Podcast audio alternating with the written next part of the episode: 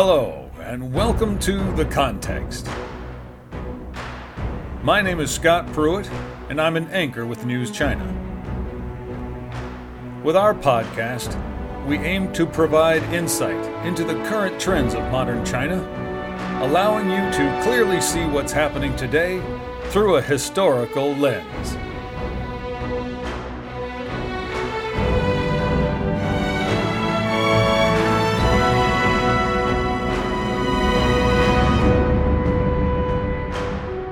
Today, we'll delve into the life of a prominent hydraulic engineer during the Yuan dynasty, who over 700 years ago played a pivotal role in Beijing's water management and made an enduring global impact in the field of astronomical observations and calendar systems.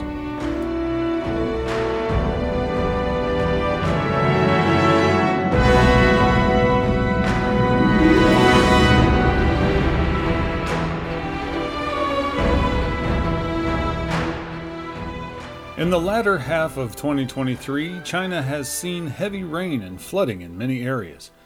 A major deluge in late July severely flooded areas of Beijing and Hebei province, disrupting transportation, damaging infrastructure, and adversely affecting residents. Preemptive maintenance of water facilities in these regions can help prevent such tragedies. Water infrastructure is vital for cities ensuring resident well being and playing roles in flood control, fire prevention, navigation, and irrigation. During the Yuan dynasty, which lasted from 1271 to 1368, a great scientist named Guo Shoujing pioneered water diversion schemes like the Yongding River and Baifu Spring, establishing Beijing's water supply system. Additionally, he planned, designed, and oversaw the construction of projects such as the Shandong section of the Grand Canal and the Tonghui River. His efforts transformed the primarily east west oriented canal system from the Sui and Tang dynasties into the north south connected Grand Canal, allowing cargo ships to sail directly to Jishuitan within the heart of Yuan Dadu, present day Beijing achieving the full linkage of the Beijing Hangzhou Grand Canal. In modern day Beijing, Jishuitan is home to a subway station on Line 2 of the capital's metro system, as well as a well known hospital. There's no longer a massive body of water at the site, though it hasn't completely disappeared. What remains of the Jishuitan of old can be found in the vicinity of Shichahai within Beijing's Second Ring Road. Today's Shichahai has been divided into three separate enclosed lakes Qianhai, Houhai, and Xihai, where you might occasionally see dragon boat races. However, over 700 years ago, Jishuitan was teeming with numerous vessels of various types. People from that time even described it as ships connecting end to end, almost covering the entire water surface. It seems bumper to bumper traffic is nothing new to commuters in the capital. As mentioned earlier, Guo was a great scientist. He not only excelled in water management, but also had expertise in astronomy and calendar systems. Many of his inventions had a profound impact on future generations. Guo was born in 1231 in Xingtai, Hebei province. Not much is known about his father, as historical records provide little information, suggesting the possibility of an early death. In any case, Guo was raised to adulthood by his grandfather, Guo Rong. Guo Shoujing and Kublai Khan, the grandson of Genghis Khan, the founding emperor of the Yuan dynasty, lived during the same period. When Kublai Khan was constructing the capital city of Dadu, now Beijing, the northern economy was struggling, and the city relied heavily on goods from the southern regions of China. However, at that time the Grand Canal was no longer navigable, so, an important task undertaken by Guo was to extend the Grand Canal to Dadu, ensuring a vital supply route from the south to the capital. During the Sui and Tang dynasties from the 6th to the 10th century, the Grand Canal was centered on Luoyang in Henan province, with the Tongji Canal to the north of the Huai River running westward to Luoyang, forming a large bend, along with the Yongji Canal to the north of the Yellow River. This layout of the Grand Canal was advantageous for transporting goods to Luoyang and Chang'an, making it convenient for the Sui and Tang dynasties to control the entire country. In the early years of the Southern Song dynasty, which lasted from 1127 to 1279, in an effort to block the advance of the Jin dynasty troops southward, the Song military deliberately breached the Yellow River, redirecting its flow towards the Huai River and causing it to enter the sea. This diversion led to sedimentation in the Grand Canal, and combined with the prolonged standoff between the Song and Jin dynasties, the northern section of the Grand Canal became unnavigable. When the Yuan dynasty established its capital in Dadu, the political center shifted northward, and the importance of dredging the original Grand Canal diminished. Instead, Guo turned his attention to straightening the canal and redirecting it away from Luoyang. In this new configuration, it entered the Hai River basin through Shandong, making it more suitable for the needs of the new capital. Through the efforts of Guo and countless laborers, the Grand Canal was finally extended to Tongzhou in eastern Beijing. However, the stretch from Tongzhou to Dadu, covering over 20 kilometers, remained challenging due to the significant elevation difference between Dadu and Tongzhou. This presented two key challenges how to get boats up the incline and how to ensure an adequate water supply for Dadu. To address the first challenge, Guo improved the design of boat lifts. He installed 24 boat lifts along the canal from Tongzhou to Dadu, using stone gates and a segmented control system to regulate water levels. Of course, the most difficult aspect of completing the final 20 kilometers of the waterway wasn't digging the canal, but sourcing the water. Guo faced immense difficulties in finding a water source. In Dadu, the Yujing mountain water system existed, but it had insufficient volume, and some of it was reserved for the imperial palace. Guo also considered diverting water from the Yongding River, but abandoned this idea due to its turbulent flow. At the age of 61, Guo tirelessly explored the areas around Beijing. Eventually, he discovered the ideal water source for the Grand Canal in the northeast foothills of Longshan, Changping, northwest of Beijing. As Tongzhou was at a lower elevation than Dadu, the canal needed to carry water from Dadu to Tongzhou. After thorough surveys, Guo determined that the abundant water from Baifu Spring in the Changping Wenyu River system was the perfect source.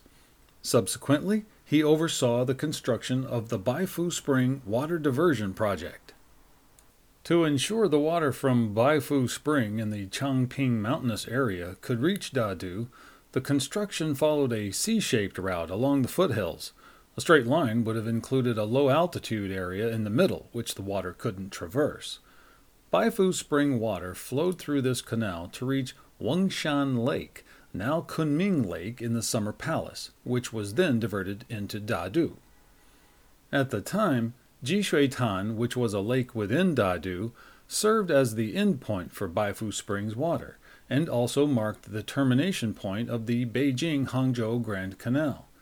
Therefore, over 700 years ago, Jishuitan was bustling with ships from Jiangsu and Zhejiang provinces unloading their cargo. As the endpoint of the Grand Canal, Jishuitan also stimulated the commercial prosperity of the bell and drum tower area of the city.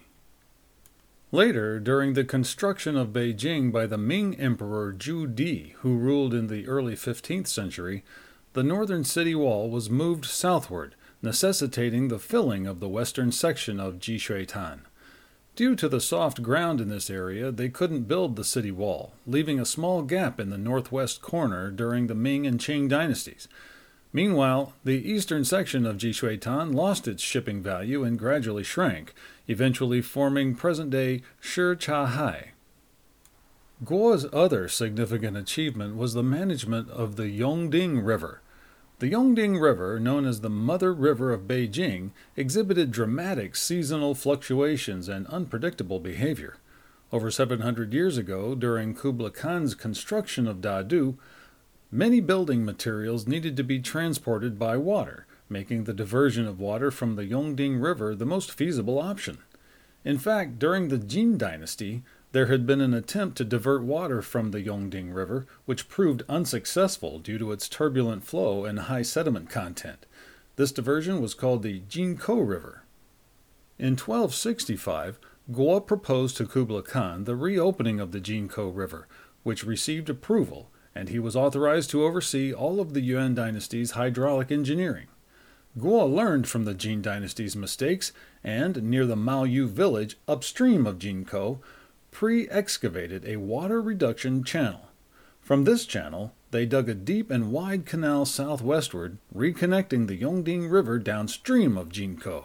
This way, during floods, a portion of the floodwaters could be diverted from the water reduction channel, allowing them to rejoin the main river downstream of Jinkou, preventing the floodwaters from directly entering Jinkou River and endangering the capital's safety. This diversion of Yongding River water into the city's moat provided an important transportation route for the construction of Dadu. However, the Yongding River during the Yuan dynasty remained too uncontrollable, and after 35 years, considering the capital's safety, in 1301 the court eventually decided to close Jinkou once more. Today, Beijing's water systems, aside from natural water courses, were predominantly constructed under the supervision of Guo. During the construction of these hydraulic projects, he introduced many useful concepts and innovations. For instance, he was the first to propose the concept of elevation. That is, he used sea level as the reference point for measuring elevation, a significant contribution to the history of global surveying and mapping. His other major historical contributions were his astronomical observations. Guo made significant improvements to astronomical observation instruments. Prior to the Yuan dynasty, the armillary sphere, an ancient Chinese astronomical observation instrument used to determine celestial coordinates, incorporated mechanisms for measuring equatorial, horizontal, and ecliptic coordinates, among others, all within a single system. This resulted in a cumbersome design with eight or nine concentric rings in a spherical space obstructing the line of sight, making both its manufacture and use inconvenient. Guo's invention of the Jin-yi was a notable advancement. It separated the measurement of horizontal and equatorial coordinates into two independent devices, thus addressing the cumbersome issues associated with the older armillary sphere. He also utilized ball bearings to make the instrument more agile and precise for observations. Furthermore, Guo improved the ancient instrument used for measuring the length of the sun's shadow, known as the Gui Biao, a type of gnomon used in ancient China. Ancient people used the length of the sun's shadow to divide seasons and calculate calendars. To enhance measurement accuracy, Guo increased the height of the Gui Biao and invented an auxiliary instrument called the Jingfu. This improved version of the Gui Biao became known as the Gao Biao, or high altitude instrument. Guo also invented instruments like the Yang Yi and Kui Ji for astronomical observations. Utilizing these instruments, Guo observed over a thousand celestial bodies that were unnamed by previous astronomers. The Yuan dynasty had the largest territory of any Chinese dynasty, making it highly conducive for astronomy. In 1279, Guo proposed to Kublai Khan that they should follow the example of the Tang dynasty astronomer Monk Yi Xing, who, during the Kai Yuan era from 713 to 741, conducted astronomical observations at 13 locations throughout the empire. Given that the Yuan's territory was even larger than that of the Tang, Guo argued that without conducting measurements across various regions, they couldn't determine the timing and magnitudes of solar and lunar eclipses, variations in the length of days and nights in different areas, and the positions of bodies on the celestial sphere. Kublai Khan approved this suggestion, leading to the initiation of a large scale astronomical observation activity called the Four Seas Measurement. Guo established 27 observatories across the vast expanse of the Yuan dynasty. These observatories were located at different latitudes.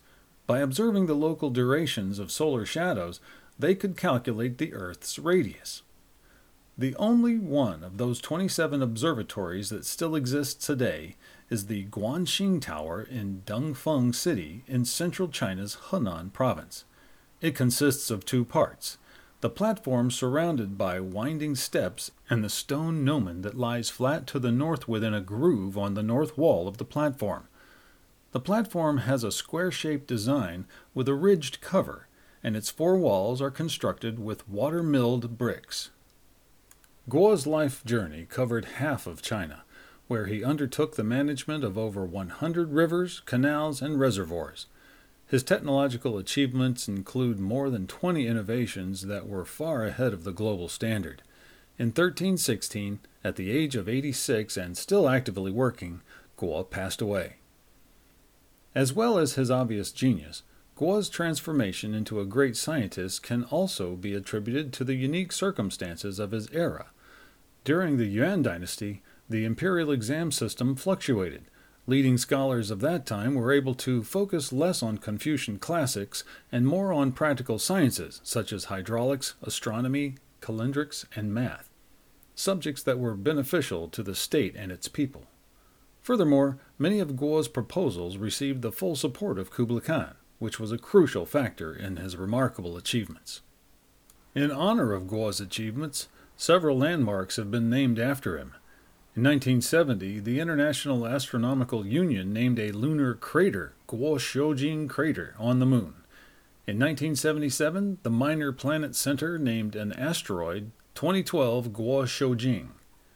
In 2010, the National Astronomical Observatories of the Chinese Academy of Sciences named the LAMOST telescope the Large Sky Area Multi Object Fiber Spectroscopic Telescope the Guo Shoujing Astronomical Telescope. In 2019, Guo Shoujing was recognized among the first batch of historical water control figures by the Ministry of Water Resources of China. Today, there is a Guo Shoujing Memorial Hall in Beijing, located within the Huitong Temple on a small hill north of West Sea in Shichahai.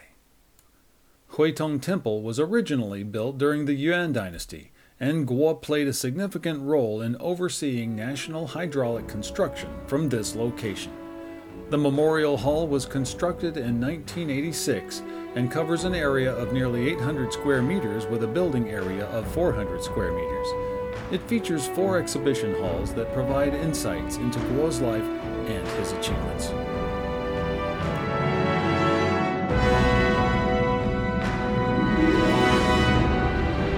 Well, that's the end of our podcast. Our theme music is by the famous film score composer Rock Chun. We want to thank our writer Liu Wei Tao, translator Du Guodong, and copy editor James McCarthy. And thank you for listening. We hope you enjoyed it, and if you did, please tell a friend so they too can understand the context.